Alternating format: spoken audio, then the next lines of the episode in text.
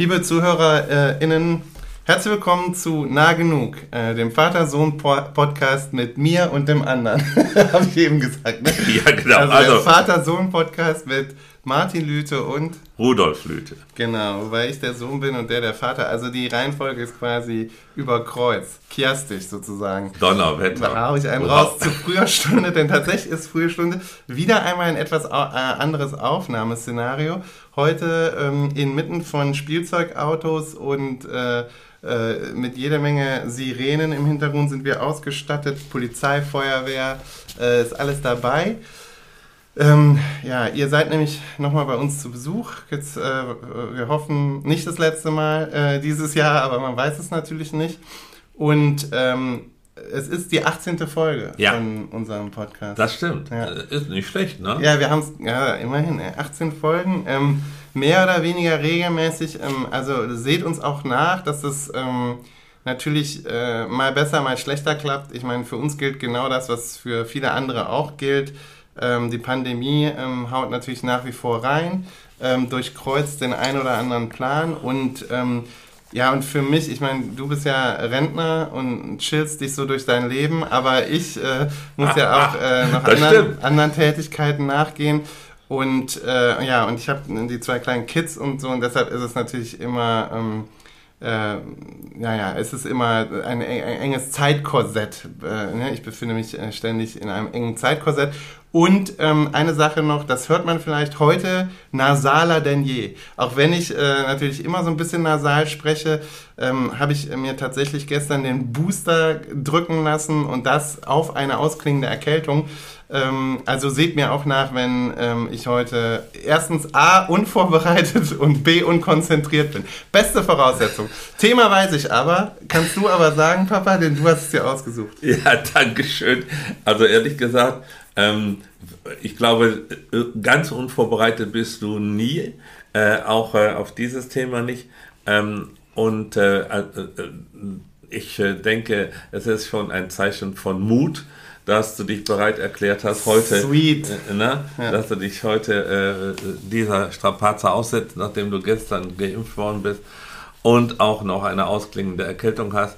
Aber äh, so leicht, leicht rauchige Stimmen haben ja auch ihren Charme. Ähm, warum habe ich Mut vorgeschlagen? Also äh, zunächst war das nur ein alberner Einfall, weil ich ähm, äh, über in einer Lehrveranstaltung über äh, Moralphilosophie gesprochen hatte und äh, da gibt es ein klassisches Muster, nämlich dass äh, Tugenden, also eine, äh, dass bei, Tugende, bei Tugendlehren häufig äh, so argumentiert wird, äh, jede Tugend ist die Mitte zwischen zwei Lastern. Mhm. Man nennt das die Mesotes-Lehre, also die Lehre von der goldenen Mitte, wenn man so will. Äh, oder in meiner Terminologie die vom rechten Maß, Oh, nicht? Um wow, das jetzt auch mal wieder zu sagen, endlich mal wieder nach einem Monat. äh, also, ähm, und da habe ich, wenn ich das den Leuten erklärte, aus mir unklaren Gründen immer als Beispiel Mut genommen. Und Mut wird äh, bei Aristoteles definiert als die Mitte zwischen äh, Feigheit und Übermut. Ja? Und äh, da dachte ich, ja, man könnte auch mal über Mut sprechen, denn in Zeiten wie den jetzigen ist an verschiedenen, ähm, äh, in verschiedenen Situationen Mut erfordert. Ähm, und da als Philosoph denke denk ich äh, immer, man muss sich erst einmal klar machen, was genau gemeint ist, wenn man sagt, jemand ist mutig oder mutlos oder feige oder tapfer. Und dazu habe ich nun tatsächlich mich mal richtig vorbereitet. Wir sind Äh, gespannt. Ja, ich werde jetzt aber hier keine Vorlesung Nee, halten. weil ich soll ja auch noch sagen, was mich an dem Thema ja, interessiert. Genau. Ne? Ja? Fangen wir an. Also, mich interessieren aus meiner Perspektive ähm, auch natürlich ähm, äh, einige Sachen an dem Thema Mut. Zum einen persönlich äh, interessiert mich meine eigene Feigheit. Ähm, und da würde ich eben, ich glaube, das läuft bei mir heute auf ein Plädoyer hinaus, das ich nennen würde Mut zur Feigheit. Du bist gut vorbereitet. Kollege hat sich. Genau. Und äh, also Mut zur Feigheit wäre mein Plädoyer. Und dann interessiert mich, ähm, Also zum einen könnte ich natürlich was sagen, also äh, in der Nordamerika in der US-amerikanischen Nationalhymne, äh, die, die, endet ja sozusagen äh, The Land of the Free and the Home of the Brave. Ne? Ah, ja, also klar. sozusagen endet auf Mut. Ähm, das ist, finde ich, auch interessant und, äh, und daran schließt sich für mich also dazu würde ich jetzt auch ungern eine Vorlesung halten. Also das finde ich sozusagen irgendwie kulturhistorisch interessant, dass das, ähm, ja, das ist natürlich schon einschlägig, wenn das ähm, in den USA, ähm, also wenn die Hymne auf diesem Wort ja sogar endet. Und das andere ist sozusagen so eine Geschlechterkomponente, ne? also Mut und Männlichkeit ähm, und wie ich glaube, dass in unseren Kulturen eben Mut ähm, also wahrscheinlich philosophisch, abstrakt soll es das nicht sein, aber de facto, glaube ich, wird in, in unseren Kulturen über Mut ähm, gegendert nachgedacht. Und das ist auch was, was mich interessiert. Ah ja, das glaube ich ist auch wahr. Ja, mhm. genau. Und das sind, also sind so die Sachen, die mich daran interessieren. Äh, wo ich, äh, glaube ich, zwei Cent nicht viel mehr äh, beizutragen hätte. Und genau, und mein, glaube mein persönliches Plädoyer ist dann einfach Mut, Mut zur Feigheit und äh, ja, das äh, Gut, dann, ja, Vielleicht kommen wir uns näher als zu denken. Ja, genau. Ne? Okay. Also zunächst einmal ist meine erste, meine erste Feststellung, ähm, als Philosoph unterscheidet man ja immer Begriffe, äh, weil ich glaube, im Alltagssprachgebrauch ähm, kommt vieles an Problemen dadurch aus, auf dass man nicht ordentlich Begriffe äh, unterscheidet. Mhm. Und deshalb sage ich mal als erstes, in meiner Sicht ist Mut etwas anderes als Angstfreiheit. Mhm.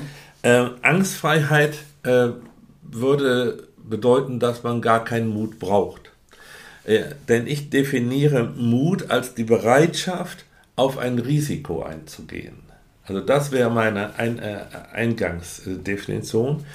Und wenn jemand äh, Mut so versteht, dann heißt das, jemand ist sich, sich ries äh, der Risiken bewusst, mhm. die mit einer bestimmten Entscheidung verbunden sind, äh, bringt aber genug äh, emotionale Kraft auf, um die mit dieser Risiko, mit dem Risikobewusstsein verbundenen Ängste zu überwinden. Also ist, äh, gibt es folgenden Zusammenhang zwischen Mut und ähm, ähm, Angst.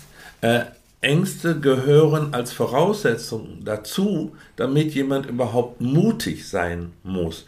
Wenn nämlich jemand angstfrei ist, hat er gar keine Veranlassung, mutig sein zu wollen, dann sieht er ja gar keine Risiken und dann braucht er auch nicht sozusagen die damit verbundenen Ängste zu überwinden. Mhm. Das ist ein äh, wichtiger Punkt, denke ich, denn das bedeutet ja, äh, Feigheit ist nicht äh, dadurch bedingt, dass man sozusagen ähm, äh, die zu erwartende Angstfreiheit nicht erreicht, sondern Feigheit wäre, dass man entweder dauernd irgendwo Risiken sieht, wo eigentlich normalerweise keine vermutet werden müssten. Das bin ich. Das glaube ich nicht. Dazu sage ich vielleicht nachher auch noch was. Äh, äh, oder die zweite Variante ist, man sieht ähm, Risiken und äh, meint auch, man sollte sich eigentlich darauf einlassen, aber kann sich dazu nicht aufraffen.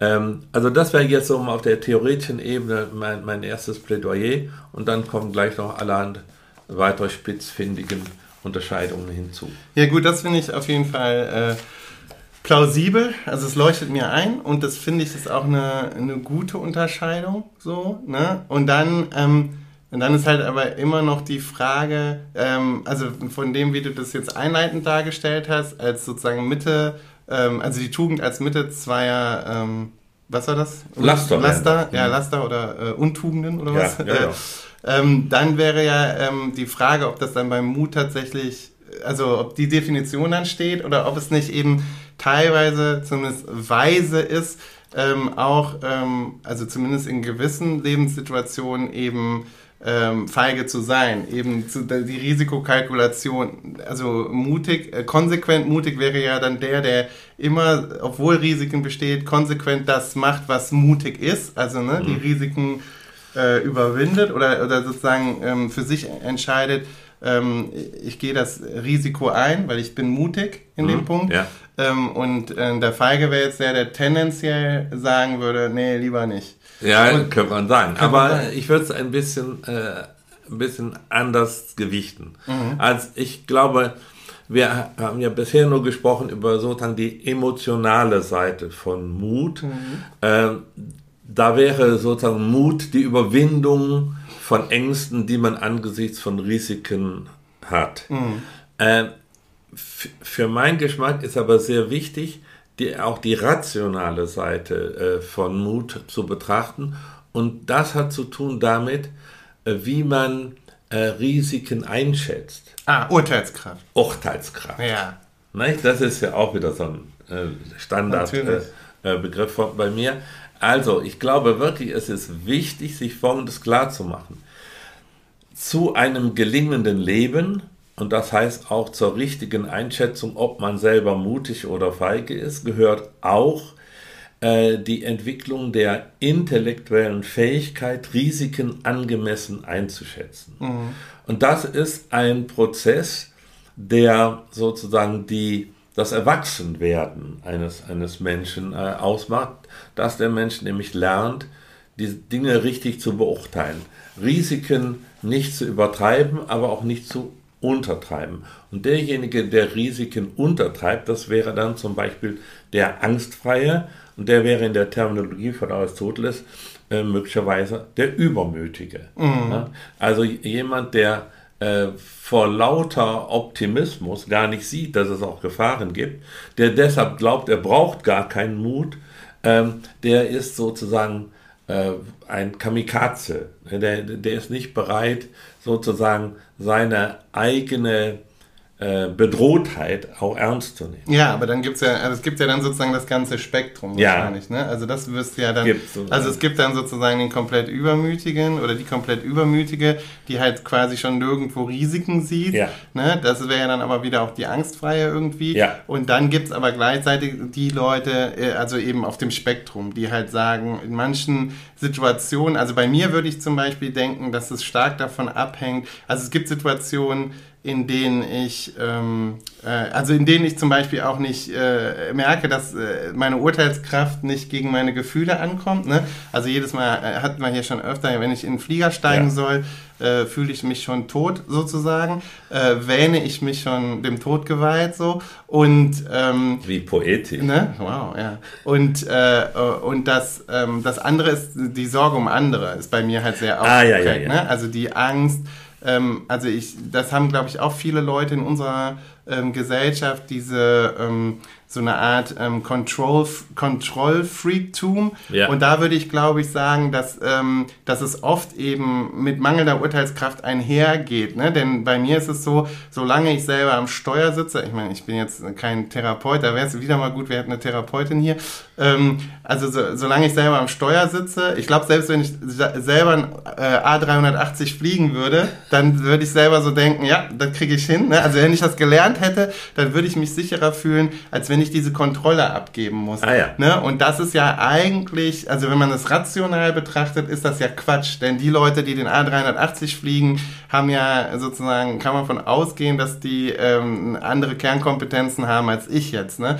Und, äh, und im Straßenverkehr ist es ja auch, das ist ja der klassische Fehler, dass man sich sicher in Sicherheit wähnt, weil, weil man selber am Steuer sitzt. Aber da gibt es natürlich so viele Faktoren, die man selber als Einzelner im Straßenverkehr überhaupt nicht beeinflussen kann. Und man kann sich noch so fehlerfrei und reaktionsschnell verhalten. Man kann halt der Gearschte sein. Und ich glaube, die wenigsten Leute, und ich bin zum Beispiel ein furchtbarer Beifahrer, aber fühle mich ein, am Steuer total sicher. Und da glaube ich, das ist so eine spezifische Ausprägung ja. von, wo dann, ähm, wo Mut und Risikobereitschaft und diese Frage nach der Urteilskraft, wo das äh, in, bei mir eindeutig und ich glaube bei vielen anderen Leuten auch in so eine Schieflage gerät. Oh ja, ich glaube auch, dass es ein sehr komplexes äh, Problem ist, aber für einen Philosophen kommt es ja immer darauf an, die Elemente erst einmal zu benennen mhm. und wenn es dann in die Details geht, wird es meistens sehr kompliziert. Mhm. Äh, aber es ist ein wichtiger Gesichtspunkt, ja, ich glaube, das gilt nicht nur für dich, sondern da gibt es sehr, sehr viele Leute, äh, die meinen, ähm, wenn sie die, sel die Sache selber in der Hand haben, mhm. hätten sie weniger Grund, Angst, sich zu ängstigen, als äh, äh, wenn andere sozusagen mhm. die Verantwortung haben. Äh, das hat äh, sicher psychologische Gründe, über die ich nicht spekulieren möchte. Ähm, bei mir ist es nicht so. Ja, ja gut, du äh, kannst ja auch nichts. Gut, das war aber so nicht vereinbart, mhm. Herr Kollege, ja. Ihr seid alles spontan hier, ne? Immer Blick hinter den Vorhang. Kommt die Spitze von rechts an. Gut, also nehmen wir mal an, das stimmte. Wir, ja, ja, war, war nur ein Scherz. Also mhm. habe ich äh, schon so verstanden. Nein, also was ich sagen will, nein, ich habe das nicht so ausgeprägt. Äh, ich habe das in bestimmten intellektuellen Bereichen, aber nicht sozusagen in pragmatischen Bereichen. Ähm, ich fühle mich eigentlich bei Prof Profis immer sicherer, als wenn ich selber was mache. Mhm. Ich will noch einen Punkt aufgreifen, den du so als Beispiel ge, äh, genannt hast. Ähm, ich erinnere mich, da, auch als junger Mann habe ich immer gesagt, und zwar auch äh, äh unaufgefordert und äh, geradezu nervtötend, dass ich finde, dass Autofahren äh, eine gefährliche Sache ist. Mhm. Äh, und ähm, damals war der Verkehr noch nicht so dicht wie heute. Und ich fühlte mich auch eigentlich ziemlich kompetent, nachdem ich äh, die äh, Anfangsschwierigkeiten überwunden hatte. Aber das sah ich genauso wie du. Das ist zum großen Teil ja der eigenen Kontrolle entzogen. Da weiß man gar nicht, was passiert. Dann ist man selber vollkommen konzentriert und hält sich an alle Regeln und dann kommt jemand, der schlecht geschlafen hat und fertig äh, platt. Mhm. Also äh, diese Dinge kann man aber sozusagen durch die Urteilskraft auch nicht ähm, komplett ähm, vorhersehen. Mhm. Also bleibt immer auch ein Schleier des Nichtwissens. Okay, ja, das stimmt schon, aber ich glaube, dieses ist, also was interessant ist, ist da dann schon, dass, also in meinem Fall zum Beispiel, glaube ich, geht da so Mutlosigkeit mit Selbstüberschätzung so ein bisschen einher. Verstehst du, was ich meine? Ja, also, ja, ne? ja. Das ist so das Interessante, aber das ist tatsächlich wahrscheinlich weniger ein philosophisches, denn ein psychologisches, psychologisches Problem. Problem. Mhm. Aber, ähm, aber klar, das, das ist natürlich so. In, in, in vielen, ähm, also das ist ja auch oft mein Argument. Ich, also ich finde, es gibt, ich, ich kenne auch so einen Haufen Leute, ähm, die, also man, man kann ja so einen kritisch-rationalen Blick auf die Welt versuchen und wagen und dann äh, und alles für sich immer differenzieren und versuchen sozusagen alle die der ganzen Komplexität Herr oder Frau zu werden, die sich uns so in einzelnen Situationen stellt. Aber schon das Beispiel, was wir hier gewählt haben mit dem Straßenverkehr, zeigt ja, da gibt es so viele Sachen, ne, die kannst du nicht beeinflussen. Selbst wenn du dann sagen würdest, jetzt fahre ich nur an einem Sonntagmorgen, wenn niemand anderes fährt, dann hast du dann halt den einen, der gerade aus der Disco kommt oder die eine, die gerade aus der Disco kommt und noch halb besoffen sich in den Wagen schwingt. Also das heißt, da ist eine tatsächliche Risikokalkulation ähm, ja, so überhaupt nicht möglich. Ne? Also mit Hilfe der Urteilskraft, oder? Äh, ich würde es so sagen. Ähm, man, ja. kann, man, man, man kann Risiken nicht mit Gewissheit äh, kalkulieren. Mhm. Aber man kann äh, sich schon selber dahin erziehen, dass man ähm, äh, ähm, die äh, Situation, auch die Risikobehaftetheit einer Situation mit äh, nüchternem Blick und mit rationalen äh, Einstellungen einschätzt. Das heißt nicht, dass man sich nicht irrt. Mhm. Aber äh, es ist in meiner Sicht vernünftig, folgenden Satz zu sagen. Es ist weniger riskant, äh, an einem Sonntagmorgen durch leere Straßen Auto zu fahren, als äh, auf, äh, während der äh, Stoßzeiten auf der Autobahn herumzugurken. Ja? Mhm. Äh, das heißt nicht, dass man äh, sozusagen sicher sein kann, dass mhm. einem nichts passiert am Sonntagmorgen. Aber es heißt schon, äh, die Wahrscheinlichkeit, mhm. dass einem was passiert, ist sehr viel geringer. Und darum geht es eigentlich bei der Urteilskraft. Die Urteilskraft kann nicht äh, gewisse Urteile, also äh, Urteile mit äh, Gewissheitsanspruch formulieren, aber sie kann zum Beispiel ähm, Wahrscheinlichkeiten kalkulieren. Und da geht es äh, in unserem Fall, glaube ich, um zwei Arten von Wahrscheinlichkeit, nämlich erstens, wie groß ist der wahrscheinliche Schaden, wenn denn ein Unglück passiert, also ein Risikofall ähm, äh, eintritt, und wie, äh, wie wahrscheinlich tritt er ein. Mhm. Also wie groß ist das Risiko und wie, wie wie hoch wäre der Schaden. Mhm. Und das kann man lernen. Ja. Das heißt aber nicht, dass man, wenn man es dann gelernt hat, man nicht überrascht werden kann. Ja, dazu kann ich nur so, so, so einen albernen Satz sagen wie, ja, Leben ist Risiko. Nicht? Also das, äh, das kannst du, äh, selbst wenn du von morgens bis abends deine eigene Urteilskraft kultivierst, nicht aus der Welt kriegen. Ich muss ja mal lachen, weil hier hat einer so ein furchtbares Autotattoo bei uns in der Straße. Da steht das in schlechtem Englisch genau das. Soll das heißen? Nämlich? Life is a risk. Ja, genau. ja, aber das steht da so ein bisschen, ja, das, das klingt so sehr deutsch irgendwie für mich. Ja. Aber ja, das ist das eine. Ja, das, das, äh, ja, das, äh, ja, all das leuchtet mir ein. Ich glaube, es ist halt dann, also es gibt dann, also sozusagen die Psychologie hätte was dazu zu sagen. Ich glaube, Spieltheorie macht ja auch, da gibt es ja, ja, auch so. Ja, ja das also weißt glaub, du mehr als ich. Also da weiß ich aber tatsächlich auch viel zu wenig drüber, aber ich sehe schon, dass äh, die ein oder andere wahrscheinlich direkt jetzt so an Spieltheorie denken würde. Also ich glaube so in den, in den wirtschaftswissenschaftlichen und Sozial, also äh, wirtschaftswissenschaftlichen Fächern, ne, die, ähm, wenn die versuchen, Entscheidungen zu verstehen oder rationale, oder wie sagt man, Entscheidungen, ökonomische Entscheidungen rational prüfbar zu machen, da gibt es dann diese, ähm, da gibt's dann diese spieltheoretischen Probleme, also Game ah. Theory. Theory. Ähm, ich weiß auch zu wenig drüber, da gibt es eben dieses Gefangenenbeispiel und so. Ah, das kenne ne? ich, aber habe ich nie so richtig verstanden. Ich auch, also ich finde das auch immer, ich finde das äußerst, ja, und das ist halt, es ist aber auch nicht so, dass ich denke, also da bin ich jetzt kein, keine Expertin für und, ähm, aber ich denke mal, äh, bei diesen Risikokalkulationssachen, da gibt es vielleicht Tools, äh, die man sich ähm, angucken könnte. Mich interessiert natürlich immer der Diskurs um Mut. Ich weiß nicht, aber ja. du wolltest vielleicht noch weitere Unterscheidungen einführen. Nein, nein, nein. Ich wollte nur Folgendes sagen. Ich, äh, wie gut ich vorbereitet bin. Mhm. Ich bin so stolz darauf. Ja, was du eben sagtest, nämlich über, äh, man kann es ja nicht ausschließen, dass, am, dass man am Sonntagmorgen von einem späten Heimkehrer aus der Disco umgenietet wird. Ja, ähm, das habe ich in diesen allgemeinen Lehrsatz geprägt die Risikoeinschätzung bleibt ihrerseits immer riskant. Mhm. Und zwar wegen der Komplexität der ähm, äh, Handlungsbedingungen oder des Bedingungsgefüges. Wir können nicht alles überschauen, aber das, aus der Tatsache, dass wir uns immer irren können, dürfen wir auch nicht schließen, dass es keinen Zweck hat, sich sozusagen zu orientieren, äh, zu versuchen, sich zu orientieren. Und das ist immer mein Plädoyer.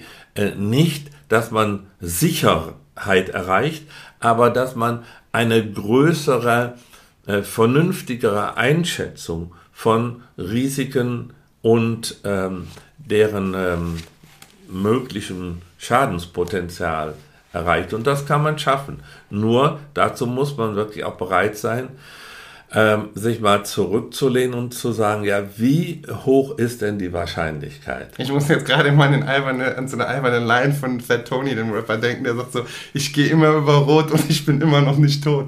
Um so zu zeigen, also man kann, also das ist aber genau dieses, ja. das ist aber auch Bescheid. Also da geht es um sozusagen verschwörungstheoretisches Denken auch so ein bisschen. Ne? Ja, da kann ich auch was zu beitragen. Ich bin mal in München spät abends zweimal hintereinander über eine rote Ampel gegangen als Fußgänger mhm. bei vollkommener Verkehrslehre mit Doppel-E äh, und äh, äh ich musste äh, äh, Ticket muss, bezahlen. Muss, äh, da saß, saß so ein Polizeipaar in, in einem Polizeiauto und hat mich ähm, blechen lassen. Blechen lassen ja, ja. zu Recht. Also insofern, äh, es gibt auch solche Risiken. Aber was ich äh, hauptsächlich sagen will, ist, ist tatsächlich, das ist, wie du richtig bemerkst, eine komplexe Sache aber die Komplexität sollte nicht dazu verführen, dass man sagt, kann man sowieso nicht einschätzen. Deshalb ist es egal, ähm, wenn man äh, sich vor allem ängstigt, denn es könnte ja wirklich was passieren. Mhm. Also die, diese Haltung, nämlich äh, das Leben ist gefährlich, man kann die Gefahren äh, nicht immer richtig einschätzen, also ist es vernünftig, immer alles mit möglichst viel äh, Angstpotenzial äh, anzugehen, das finde ich ist äh, äh, sehr unklug.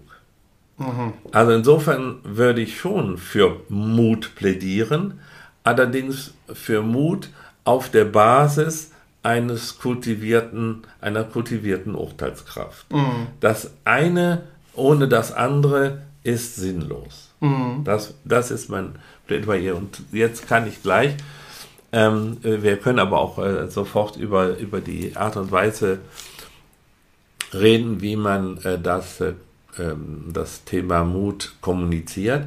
Ähm, ich will aber auch noch darauf hinweisen, was ich mir noch überlegt habe, nämlich ähm, es gibt sozusagen eine Dialektik des Mutes und der Feigheit, nämlich dass der Mutige immer äh, dazu neigt, sozusagen die Indizien in der Wirklichkeit zu betonen, die äh, nicht auf Risiken hinweisen und der Feige eher äh, solche Dinge wahrnimmt, die, äh, die äh, auf Risiken hinweisen, sodass man äh, gewissermaßen auch bei aller Kultur der Urteilskraft immer auch ein bisschen gefangener ist seiner eigenen psychischen Grundstruktur. Und da man der eigenen äh, psychischen Grundstruktur entsprechend auch noch seine Freunde und Gewährsleute äh, aussucht, äh, wird man da immer solche Leute suchen, die eher dazu neigen, die eigene Bewertung der Wirklichkeit ähm, ähm, zu teilen, als äh, das Gegenteil. Und deshalb wäre aus philosophisch-psychologischer Sicht mein Rat immer, äh, prüfe deine Urteilskraft, indem du sie deine Urteile Leuten gegenüber formulierst, von denen du annehmen kannst, dass sie die Welt ganz anders sehen. Mhm. Äh, denn sonst verstärkt sich nur der eigene, die eigene Fehleinschätzung. So eine Art Realitätsbias, den man Sozusagen, hat. ja. okay. das, das leuchtet mir ein. Ja, ich glaube, dass, also ich würde äh, also immer sozusagen, ich glaube, es gibt eine geschlechterspezifische Dimension des Diskurses um Mut und die und dieser, glaube ich, dieser Diskurs um Mut, also das Philosophische ist ja das eine, wenn man sich jetzt überlegt, wie werden denn de facto Entscheidungen in Gesellschaften von Individuen auch getroffen, mhm. dann tun die das ja nicht sozusagen als in erster Linie sozusagen als abstrakte äh, äh, sozusagen Denkorgane in einem philosophischen Diskurs, sondern dann tun die das ja auch unter den Bedingungen ähm, der Kulturen ne, ähm, äh, und der Lebenswirklichkeit, in denen die sich befinden. Und da, glaube ich, ist eben total zentral, wie über Mut und Feigheit nachgedacht wird. Gut, da wollen wir äh, gerne reden. Ne, und ich glaube, da ist eben das Problem, dass tatsächlich die Kulturen so ein, so ein Pro-Mut-Bias haben. Daher äh, wäre das sozusagen, gäbe es mein Plädoyer des... Ähm, ne, zur, zum Mut zur Feigheit, weil ich glaube, dass es eben, dass Mut als Tugend ähm, so unhinterfragbar etabliert wird, gerade als männliche Tugend, geradezu in dem Maße, dass Mut und Männlichkeit ganz, ganz oft eine Figur sind, äh, gerade in kulturellen Repräsentationen, ähm, so sie eben äh, gerade junge Männer, aber auch schon äh, kleine Jungs ähm, immer dazu äh, ähm, also anstiften wollen, möglichst mutig zu sein. Ähm, sei ein Junge, ja. Sei ein echter Kerl. Ne? Und das, also das, das, das, drückt sich meiner Meinung nach in zwei. Ich habe zwei Beispiele, die das für auch für meine Generation, das eine generationell, das andere ist ein allgemeines, also sozusagen wie Sprache funktioniert äh, und das andere ist äh, eben äh, aus sozusagen der Kulturgeschichte äh, meiner Jugend. Äh, Jetzt bin ich gespannt. Genau, also das erste, das sprachliche ist halt, dass man ähm, ganz oft Feigheit eben mit Weiblichkeit eben gleichsetzt. Äh, du Mädchen, ne, auf dem, äh, du Sissy gibt's äh, äh, im Englischen und so. Und das, das benutzt man ganz, äh, ganz spezifisch in Situationen, äh, in denen sich Jungs oder junge Männer oder so etwas nicht trauen. Und da hast du direkt so einen Diskurs, toxischer Männlichkeit, ne? die den, das Gegenteil kennt und das Weibliche ist feige und, und, und. Also da, und damit geht einher äh, Aktivität und Aggression und weibliche Passivität. Das sind natürlich alles Stereotype, nur damit allen klar ist, ich, äh, ich wehre mich dagegen, aber das, ich glaube, das funktioniert trotzdem ähm, flächendeckend oder ziemlich äh, weit verbreitet so. Oder zumindest ähm, als ich ein Junge war, hat das so funktioniert ähm, mündet dann auch oft in Faustrecht, ne? weil Mut gegen Mut äh, dann oft dazu führt, dass man nicht nachgeben kann, ne? weil dann ist man der Feige. So, das ist das eine. Das andere ist, und das ist, glaube ich, was, was ähm, also wo jetzt hoffentlich ein paar Leute, die so ungefähr meine Generation sind, damit sympathisieren, ähm, äh, zurück in die Zukunft der Film, da gibt es immer so Schlüsselszenen. Ähm, das ist ja eigentlich ein Teenager, der da Protagonist ist, gespielt von Michael J. Fox, dieser Zeitreisende. Ich sage ja, ja. das dir, weil du den weil Film ich wieder keine Ahnung habe. Genau, ja. deine Generation. Und der, ähm, also jetzt mal abgesehen vom Zeitreiseplot und so, der befindet sich, ähm, er hat natürlich einen Gegenspieler, wie äh, jeder Hollywood-Film im Prinzip auch einen Gegenspieler. Ähm, produziert oder braucht und, äh, und in zentralen, in Schlüsselszenen provoziert der Gegenspieler die Hauptfigur immer mit den Worten ähm, du feige Sau. Ah. Und dann und dann ist die ähm, die Reaktion von der Hauptfigur ist, ähm, dann zu sagen niemand nennt mich eine feige Sau. Das ist die deutsche Übersetzung. Ne? Äh, und das ist halt äh, das sind dann immer so diese Momente, in denen ähm, der äh, Männlichkeit, äh, seine Männlichkeit in Frage gestellt sieht und sie dann beweisen ja, will. Dann geht es um die Ehre, nicht? Dann geht es um die männliche Ehre, genau. Mhm. Und ich glaube, das ist sozusagen relativ, äh, also da sind Ehre, Mut, Männlichkeit sind da eng miteinander verwoben. Wobei man natürlich sagen muss, der Film schickt das quasi als Warnung hinterher. Also eigentlich ist es interessant, dass der Film, während ich finde, dass er das eigentlich relativ unhinterfragt stehen lässt, also die Filmerzählung lädt schon sehr dazu ein, das dann cool zu finden, dass er dann seine Männlichkeit beweist und so. Gleichzeitig in der Schlüsselszene am Ende dekonstruiert der Film das so ein bisschen und die Verweigerung, also die Feigheit äh, oder der, der Entzug dieses äh, Männlichkeit aus diesem Männlichkeitsspiel Ne? Das wird dann sozusagen zu einem Schlüsselmoment für Marty McFly, wo die Figur es halt schafft, ähm, tatsächlich mit sich im Reinen zu sein. Das ist dann die Suggestion. Und das finde ich eigentlich ja. äh, schön komplex. Das kommt, glaube ich, nicht immer an, sozusagen. Das ist, äh,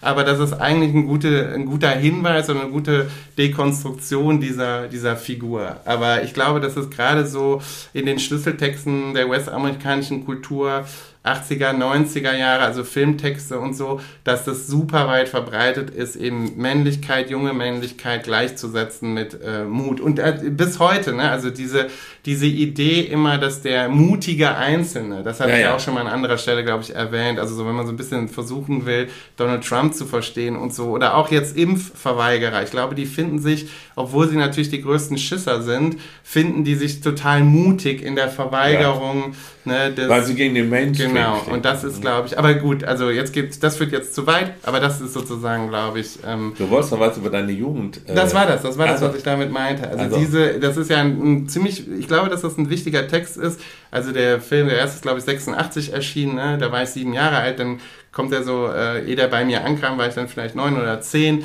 Dann hat man äh, ältere Jungs im Freundeskreis und die leben das dann halt so voll nach, diese diese, ähm, diese Filme. Und das ist die unschuldige Variante. Und dann gibt es natürlich mit Rambo und Rocky und so, gibt es auch so die etwas martialerischen äh, Marti äh, Varianten davon, wo so einzelne Männlichkeit dann durch Mut und so ähm, sich selber so wieder konstituieren kann. Ja. Und ich glaube, dass das ein, äh, ein, also deshalb Mut zur Feigheit, weil ich glaube, dass diese einerseits eine unnötige Binarität aufbaut zwischen männlich und weiblich gedachten Eigenschaften ja. in unseren Kulturen und andererseits auch so einen unnötigen Druck zu, zum Mut. Also ich glaube, wir sollten Mut als Tugend immer, äh, immer auch schon hinterfragen.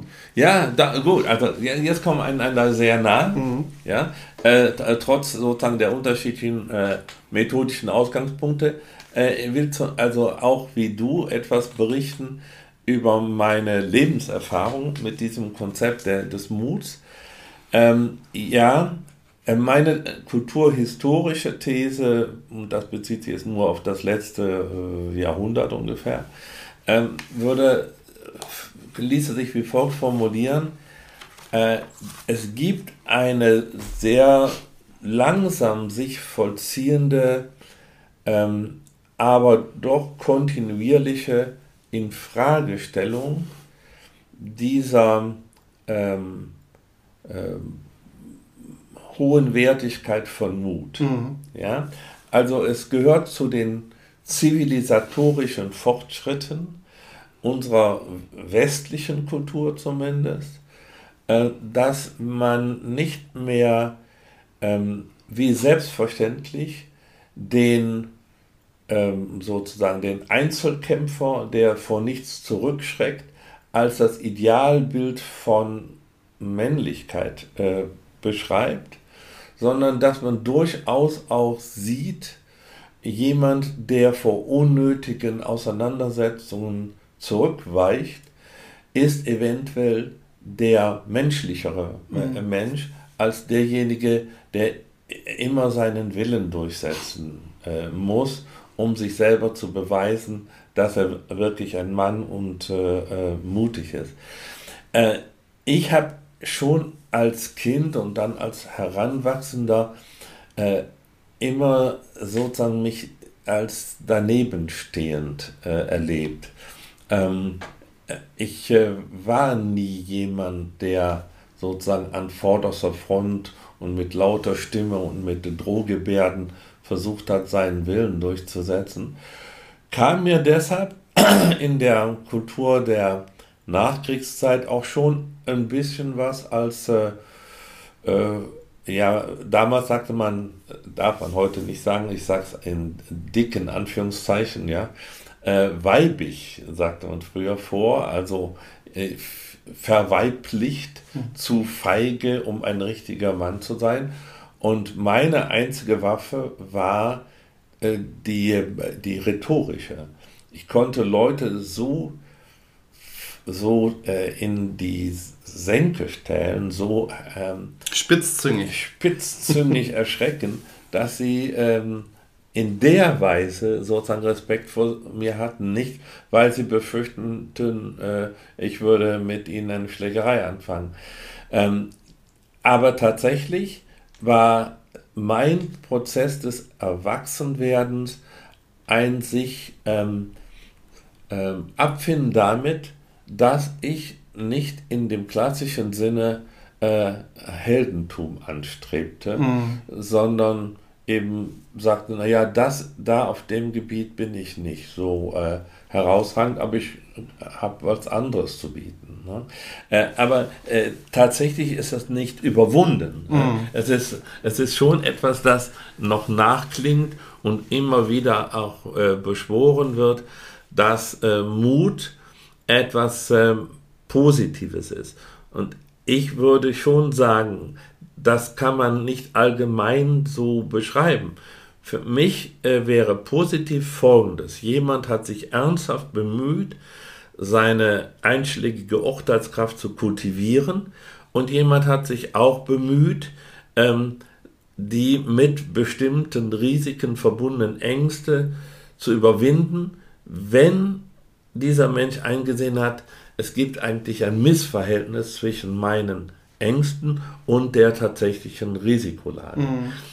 Das wäre für mich ein mutiger Mensch. Mhm. Jemand, der dagegen sagt, ich, da sind zwar große Risiken, aber ich will doch hier nicht äh, meinen eigenen Ängsten mich überlassen. Ich probiere es jetzt einfach mhm. mal. Das wäre in meiner Sicht schon ein übermütiger ja. Mensch. Ja?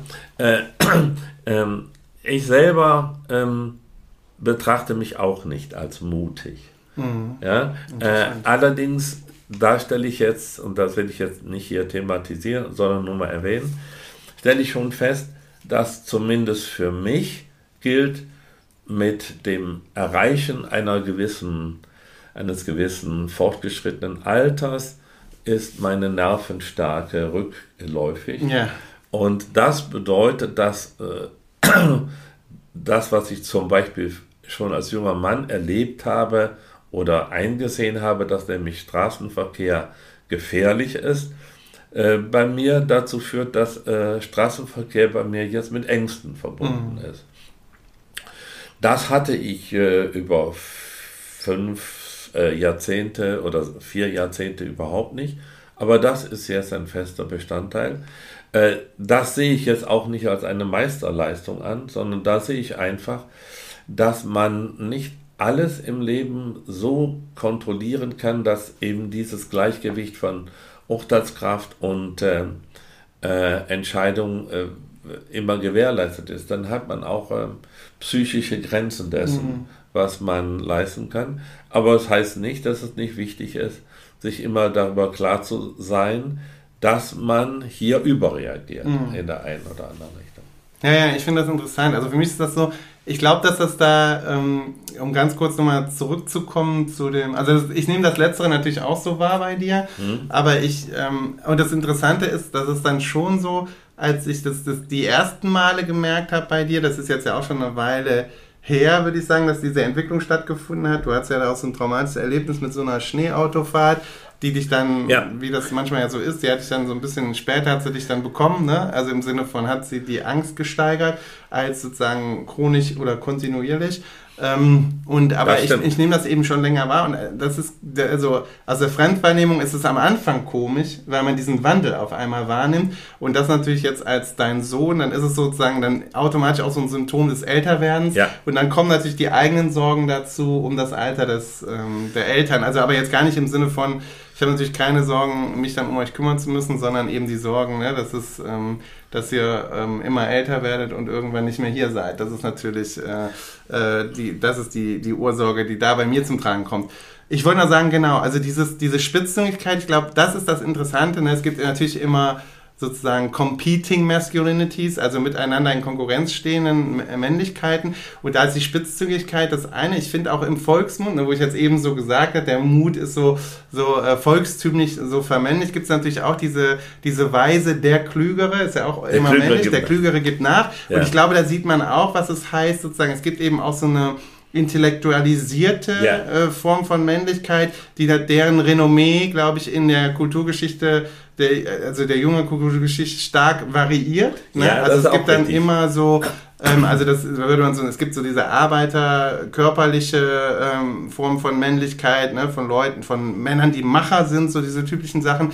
Und dann halt diese Denker und da gibt es eben, glaube ich, mit der Klügere gibt nach und so auch so Erziehungsfloskeln, ähm, um eben auch Kindern dann schon beizubringen, das sind so die Alternativen, aber das so, stellt im Prinzip neue Binaritäten auf. Also es ist auch so interessant, dass diese, dann, dass es so ein Feld von Konkurrenzlagen da gibt. Ähm, das war nur was, was mir dazu noch eingefallen ist. Ne? Also das und dann aber natürlich auch dieses, ähm, diese Feigheit, äh, also Feigheit als dann weiblich, ne? was, ja. wie du es auch in Anführungsstrichen genannt hast. Und ich glaube tatsächlich ist es so, dass es deshalb mutig ist, feige zu sein. Und ich finde gerade so, wenn man so über, über Männer und Männlichkeiten nachdenkt, auch so wie, wie ich so mit meinen männlichen Kumpels rede, ich finde eigentlich ist ja der tatsächliche Mut, äh, das ist jetzt auch so eine blöde Floskel, aber ich finde, das stimmt, Schwäche zu zeigen. Ne? Ja, ja, ja. Und, und, äh, und Schwäche natürlich nur in dem äh, Punkt, dass man eben das, was Gesellschaft einen lehrt, ist Schwäche, dass man das anerkennt als etwas, was einen auch umtreibt. Und ich finde, wenn Leute das können und sagen, hey, ne, mir geht's einfach jetzt schon nicht gut, ich habe Stress, ich habe Sorge oder ähm, schon länger plagt mich dieser Gedanke oder dies und jenes und ich brauche einfach mal eine freundliche Stimme und so, finde ich das super mutig. Ne? Ja, das also und das ist, so. glaube ich, aber das, das läuft jetzt ja alles so auch unter den ähm, den Aspekten so von neuen Männlichkeiten und so ist das ja auch. Also ich will das jetzt gar nicht so tun, als wären es jetzt noch die 50er Jahre. Das ist tatsächlich, glaube ich, so wie du sagst, das, das, das entwickelt sich und das ist zum Glück dynamisch. Aber ich merke schon, dass das auch nicht immer nicht immer so leicht fällt. Und ich finde, so kulturelle Texte sind da teilweise, also gerade so was so die Blockbuster-Kultur und Mainstream und so angeht, sind die natürlich immer oft noch relativ slow darin, das dann auch mal ähm, zu thematisieren ähm, oder, ja. oder den gleich zu gewichten zumindest. Ne? Also diesen etwas ähm, altbackenen äh, Rollenbildern äh, progressivere gegenüberzustellen, in, in gleichem Maße. Also gibt es dann oft sozusagen die eine Figur, die das dann so ein bisschen aufweicht und so zu rigide Schemen. Aber da sind wir natürlich, glaube ich, als ähm, kulturschaffende Gesellschaften noch längst nicht da, wo wir sein wollen. Und da würde ich eben auch, im Gegensatz zu dir, da sehe ich auch immer diese westliche Welt nicht so weit, wie du sie siehst. Ne? Da bist du ja, du sagst ja, in unserer westlichen Kultur ja. hast du eben gesagt, Ach so, äh, und da äh, gibt es so diese, diese komische, implizite Gegenüberstellung ja. mit etwas, was ja, ich, ne? Ich weiß, dass ich da bei dir äh, immer gegen gegen Holzpfähle laufe. Aber äh, ich meinte das nicht in dem Sinne, dass wir haben da was erreicht, hm. sondern da weiß ich, dass es solche Entwicklungen ja, ja, gibt. Klar. Ich weiß das über die anderen Kulturen nicht. Bin ich ja? völlig bei dir. Äh, äh, noch etwas will ich sagen über dieses, ähm, der Klügere gibt nach. Das finde ich passt sehr gut hierhin. Und das interpretiere ich so, das ist eine äh, jedenfalls im Ursprung eine defensive mhm. ähm, Formulierung. Gemeint ist damit, eigentlich sollte man ja die Herausforderung annehmen, mhm. aber man muss auch immer mal bedenken, mhm. der Klügere, es kann Situationen geben, in denen es klüger ist, nachzugeben. Also ich glaube, der, der, der, der ursprüngliche Impetus ist schon, du musst deine äh, Zielsetzungen und deine Interessen verteidigen. Und dazu ist manchmal auch Mut erfordert. Mhm. Aber damit man das nicht übertreibt, wird dann auch so noch gesagt, ja. manchmal ist es so. so. Äh, also insofern, ja, äh, du hast da ganz recht. Ich würde es nicht mehr für so, ähm, aber da können wir uns vielleicht auch nicht, nicht so schnell verständigen. Ich würde es nicht für typisch für unsere jetzige westliche Gesellschaft halten, dass, oder, oder vielleicht Richter auch, dass man noch in diesem Schema von Weiblichkeit und Männlichkeit und Feigheit und äh, Tapferkeit oder äh, Heldentum denkt? Glaubst du, das ist doch ah, aktuell? Ich glaube schon, dass also ich glaube, dass das schon was ist, was sich ganz, ganz stark hält. Also da müsste man, ich finde, also also ich in den kulturellen Texten in ganz vielen, glaube ich, ist das noch relativ robust vorhanden. Ja, ja. also das kommt dann auch immer drauf an, ne? Ähm, glaube ich. Ähm,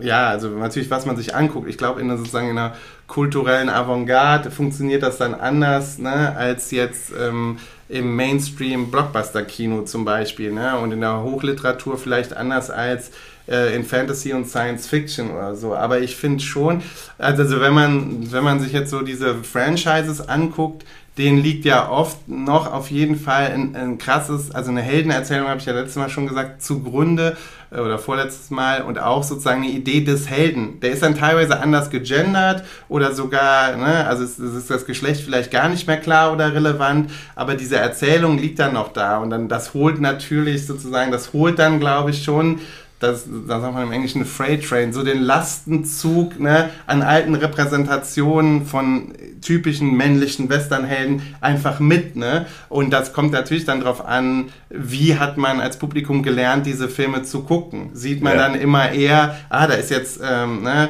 äh, Katniss so und so, die ist jetzt da die Heldin in diesem, eine junge Frau, die ist die Heldin in diesen Hunger Games, ne, und irgendwie ist die äh, auch martialisch und kämpferisch und mutig auf jeden Fall und so und, und, äh, und verbindet das alles in sich, aber, aber liest man das dann als, ach ja, die ist in manchen Aspekten eher wie ein Junge, ne, weil die Kultur einen das gelehrt hat, also das sind ja dann die spannenden Fragen und das lässt sich auch für mich nicht immer ähm, abschließend erklär, äh, erklären. Ich glaube, man kann halt sagen, dass sozusagen affektiv, ne? also es, es holt die Zuschauer auf der Gefühlsebene schon so ab, dass wir mit Heldentum und Mut sympathisieren. Ne? Und vielleicht, ich weiß auch nicht, was da passiert mit meiner, ich gucke ja auch so Filme total gerne. Ich frage mich, wie ich das abgleiche mit meiner eigenen Feigheit. Und ich kann da gar nicht so, ähm, so zu sagen irgendwie. Aber ähm, ja, vielleicht ist es einfach so ein Fluchtraum, aber ich, ich, ich sehe schon, also äh, ist ja Vorweihnachtszeit, ich gucke da immer Herr der Ringe, ich weiß nicht, wie viele andere das auch noch tun oder so, aber dann ist es halt schon so, dann denke ich mir so, oh, das ist schon so diese, das ist ja so, das sind ja schon so teilweise so schablonenhafte ähm, äh, Männer, also gerade so diese, dieser eine der Hauptfiguren, männlichen Hauptfiguren, die, die muss sozusagen, also da ist der zentrale Konflikt, dass sie sich nicht traut, die Bürde ähm, äh, des, des Amtes sozusagen also. äh, anzugehen. Der ist Erbe äh, eines, äh, eines fehlerhaften Vorfahren so und hat Angst davor, die gleichen Fehler zu begehen und muss, also zentraler Plot ist da sozusagen die Heldenreise, ist da die Überwindung der Angst und der, den Mut zu entwickeln, nicht ja. zu scheitern so. Also, und das holt mich total ab, obwohl ich genau wüsste, hätte ich tierisches. ja, pass auf. Du, das finde ich jetzt super, dass du darauf zu sprechen kommst, denn ich habe da auch eine parallele, ein paralleles äh, Problem, äh, kann man vielleicht nicht sagen, aber eine Probleme Einsicht über mich selber. Ähm, wir haben vor langer Zeit, als wir noch gar nicht den Podcast, äh, Podcast machten, ähm, mal über unsere Vorlieben bei Filmen gesprochen. Mhm. Und da habe ich mit einiger Emphase ja. ähm, bestimmte Gattungen mhm. äh, von Filmen ausgeschlossen mhm. aus meinem Interessensbereich. Total, ja. Ähm, und äh, äh, sehr früh war das bei mir der Fall bezüglich Western. Mhm. Ich fand Western immer schrecklich. Mhm. Also nicht nur wegen der Stereotypen, mhm. äh, Wiederholungen von Handlungen und auch nicht, wirklich nicht, obwohl das im Nachhinein natürlich äh, hätte man das schon äh, kritisch sehen sollen, die, äh, die Stereotypen bezüglich anderer mhm. Völker, mhm. ja, also der, der, der indigenen Völker, die dann ausgerottet werden.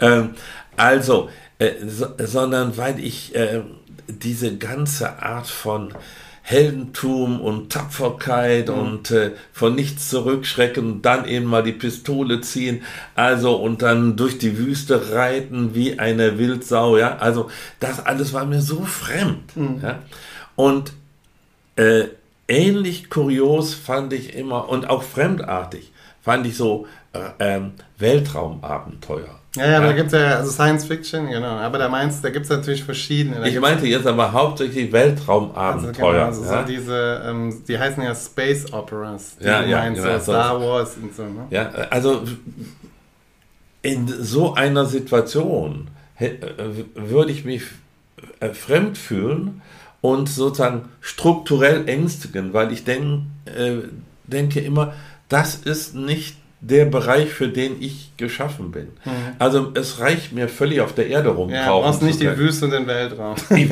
ja, Wüste ist auch so ein Punkt. Ja, ich kann, ich kann diese menschenleeren, ähm, äh, ich empfinde menschenleere Regionen eher als bedrohlich. Mhm. Ähm, ich finde Menschen im Prinzip anheimender als äh, Wüstenei. Mhm. Ja? Äh, und und der, der dritte ist eben, da hatten wir eben, äh, hast du deine Verwunderung formuliert, dass ich mit diesen ähm, Fantasy-Sachen nichts anfangen mhm. kann. Ja, das hat auch etwas damit zu tun, dass da immer sehr, sehr, oder äh, nach meiner Vermutung, immer sehr, sehr äh, ja, dramatische äh, Entwicklungen äh, stattfinden und dann man sich bewähren muss in mhm. dramatischen Entwicklungen. Und dieses Ganze, ja, ja ich sage ja etwas sehr Persönliches, diese ganze Herausforderung, du musst dich bewähren, mhm. du musst zeigen, dass du einer bist. Mhm das war mir von Anfang an furchtbar unsympathisch. Mhm. Und das hat damit zu tun, dass mir das sozusagen eingetrichtert worden ist von meinem Vater, nicht? dass man sozusagen sich äh, zeigen muss, beweisen, ja, und beweisen muss. Äh, und ich wollte immer mehr äh, einigermaßen geschickt durchs Leben schleichen, als äh, sozusagen mit äh, gezückter Waffe sozusagen durch, durch, die, durch den Urwald, durch das Dickicht der Städte, mhm. äh, um eine Formulierung von Bertolt Brecht zu äh, benutzen, durch das Dickicht der Städte mich zu schlagen. Echt, äh, mein Held, also das kann man auch sagen. Der erste Held meiner, ähm, äh, mein, meiner Jugend war ähm, so eine, ein Schlitzohr. Mhm. Ja? Also so, zum Beispiel äh, Simplicius, Simplicismus hätte sowas sein können, aber jetzt denke ich eher an äh, so jemanden, der von Fritz Mulia ähm, äh, verkörpert worden ist. Leider fällt mir jetzt äh, äh, die mhm. Figur nicht ein. Es handelt sich um jemanden, der als äh, Diener eines Soldaten der Schweig, so heißt er. Mhm. Äh, ist mir doch eingefallen. Also der brave Soldat Schweig, äh, Schweig ist, eine, ist ein Schlitzohr. Mhm. Äh, jemand, der äh, sich durchmogelt. Mhm. Und das war immer eher mein Typus von Held als derjenige, der immer den Revolver schon mal mhm. halb, halb in der Hand hat. Nicht? Das war mir immer fremd. Aber so zu denken, durch Schlauheit kann man sich viele äh, Scherereien ersparen. Das fand ich eine Art von Heldentum. Hm. Und das hat nun nichts mit Mut zu tun, sondern mit Cleverness. Hm. Und, und, wenn ich, äh, wenn ich ein Plädoyer halten müsste hier, was ja nicht der Fall ist, äh, bezüglich der Rangordnungen von Tugenden, hm. dann wäre äh, bei den klassischen Tugenden für mich die Klugheit ganz oben. Hm. Und äh, der Mut nicht so weit. Ja, ja, okay. Ja. Na, das sehe ich genauso. Da siehst du, ich äh, hatte schon gehofft, dass wir bei verschiedenen Ausgangspunkten uns ganz ähnliche entwickeln könnten. Naja, ich würde halt sagen, also wie gesagt, also gesellschaftlich gesprochen würde ich eben sagen, Mut zur Feigheit äh, tut uns allen gut, weil das eben, das ist eben, äh, ich glaube, da liegt der Mut eben darin, dass man eine Form des Widerstands betreibt. Ne? Ja. Ne? Und, äh, und, äh, und Sachen hinterfragbar macht, eben, also eben auch sozusagen Tugenden zu setzen, hinterfragbar machen. Warum ist es denn überhaupt geboten, immer mutig zu sein? Und warum, ist, warum muss man sich immer schämen, wenn man sich mal dazu entschieden hat äh, oder die Kraft nicht aufbringen konnte, vielleicht auch jetzt mutig zu sein? Und dann finde ich, also da würde ich immer, da, also da finde ich, das sollten wir auch diskursiv mehr legitimieren. Und äh, ja, und deshalb finde ich, ist, äh, ähm, das ist aktuell geboten. Und ich würde auch äh, ähm, auch Leute, ähm, also Leuten die Entscheidungen immer äh, freilassen und dann nicht verurteilen auf dieser Grundlage, ähm, ja, da ist dann jemand mutlos gewesen oder sowas. Ähm, ja. Aber das, äh, da sind wir ja auch einer Meinung. Ja, äh, ich würde es anders akzentuieren. Mhm. ich ähm, wollte sehr gerne äh, äh, jetzt gegen Ende des Podcasts noch so eine, eine, eine paradoxe Formulierung unterbringen. Äh, und, ist dann auch die letzte. Ja, das ist dann die letzte. Und äh, äh, diese Formulierung lautet, äh, ich habe nicht deinen Mut, mich äh, zur Feigheit äh, zu bekennen, zu bekennen ja. ja. aber ich habe den bescheideneren Mut, ähm, zur Klugheit auch. Mut zur Cleverness, genau. Das. Mut, Mut zur Klugheit würde ich schon sagen und ist, ist gefordert. Und das hängt mit unserem Thema zusammen, weil wenn man klug ist, ähm, ist ein großer Teil der, dessen, was, wozu man sonst Mut brauchte, gar nicht mehr Thema. Mhm. Dann durchschaut man, dass es nicht nötig ist, hier all seinen Mut zusammenzunehmen, sondern da kann man die, die Probleme auch anders lösen. Oder dass man sagt, es ist bescheuert, jetzt den Mut zusammenzunehmen. Das ist sozusagen deine Variante. Okay. Ja, also, dann. Äh, äh, und tschüss. Tschüss. Bis zum nächsten Mal. Bis zum nächsten Mal. Ja, mir auch. Ciao. Tschüss.